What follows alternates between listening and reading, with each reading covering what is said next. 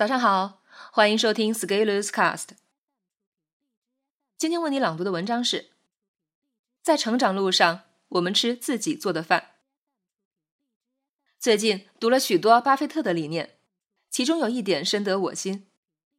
巴菲特在谈到资产的时候说过一句话：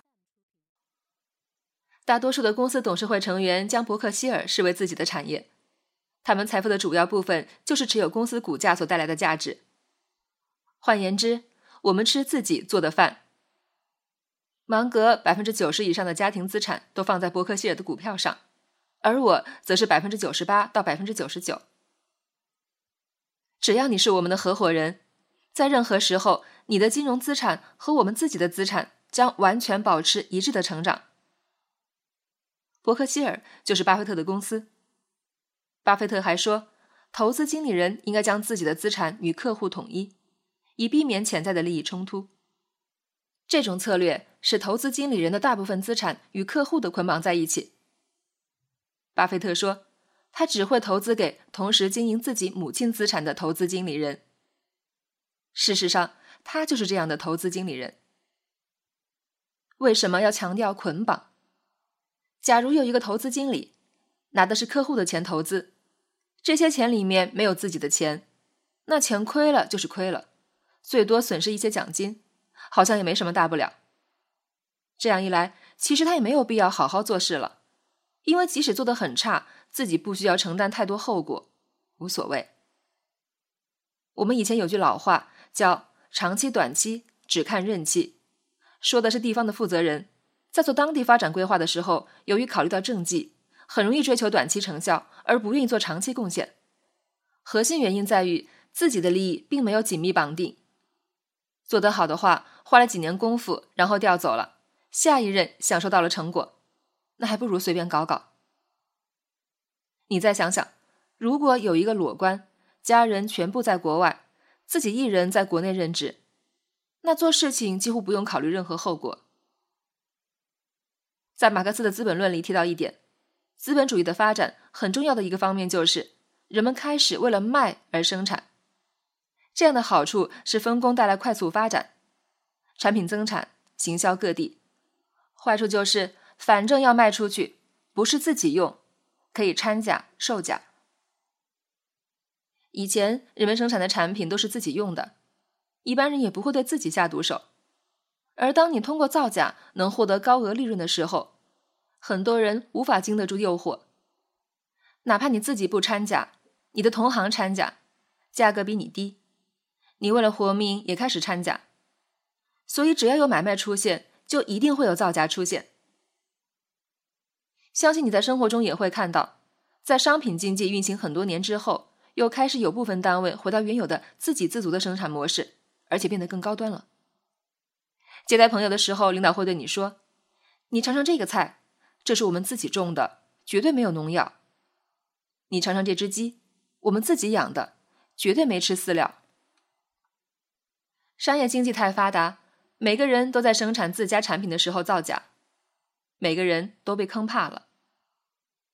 所以巴菲特说：“我们吃自己做的饭，意思就是说，我们做的饭靠谱，我们自己也吃，请你也相信我们。”但是在现实中，并不是有很多人能做到的。比如，有的人生产内容就是专门拿去卖的，自己根本不能拿来用，用了也没有效果。举例，教人战胜拖延症的，自己的书稿一直没写完；教人管理自我的，却经常弄丢自己的贵重物品；教人如何理财的，结果资产亏了一半；教人如何学习的，自己却始终学不会新知识。这种其实比做个假面包危害更大。假面包也许会拉肚子，但是假内容会坏脑子。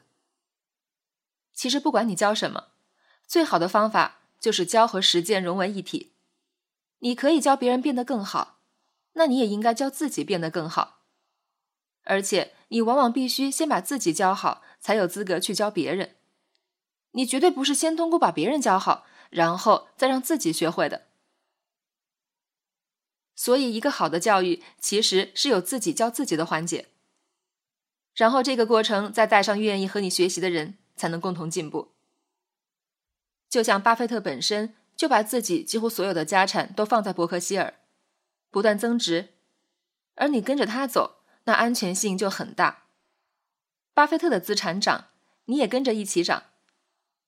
如果跌了呢？巴菲特自己也在跌，你怕什么？在《跳着踢踏舞去上班》一书中有一句话：“凡是在早期就能为自己的资产找到可靠管理者的投资者，总能顺利晋级富豪阶层。”巴菲特就是业已被证明的最佳资金管理人。我发现一直以来，我做社群也是遵循这样的思路。社群本身就是为了我自己的成长，我做的事是为了我自己的进步，而不是为了谁而服务。只不过是正好有人愿意跟着我的脚步往前走，于是可以共享进步的红利。我做事，你也一起做事，我们共同进步。如果理解了这个角度，你就会知道为什么我敢做以年为单位的社群，为什么我敢带着小伙伴读那么厚的大部头。做知识付费的人，有谁敢搞一个《资本论》阅读训练营啊？有谁能做七本砖头一样的读书活动啊？生产这样的产品拿来卖，万一没有人买怎么办？赚不到钱怎么办？读者理解不了怎么办？不能爆品怎么办？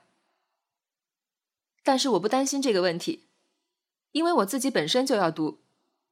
就算全世界只有我一个人做这件事情，我也能持续做下去。做完以后又会获得新认知、新进步，我的文章也会更有水平。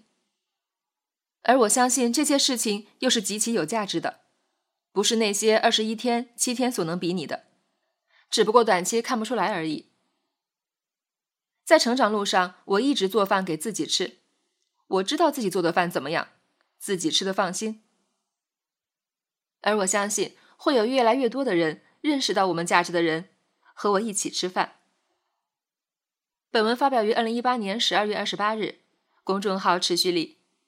如果你喜欢这篇文章，欢迎搜索关注我们的公众号，也可以添加作者微信 a scalers 一起交流。咱们明天见。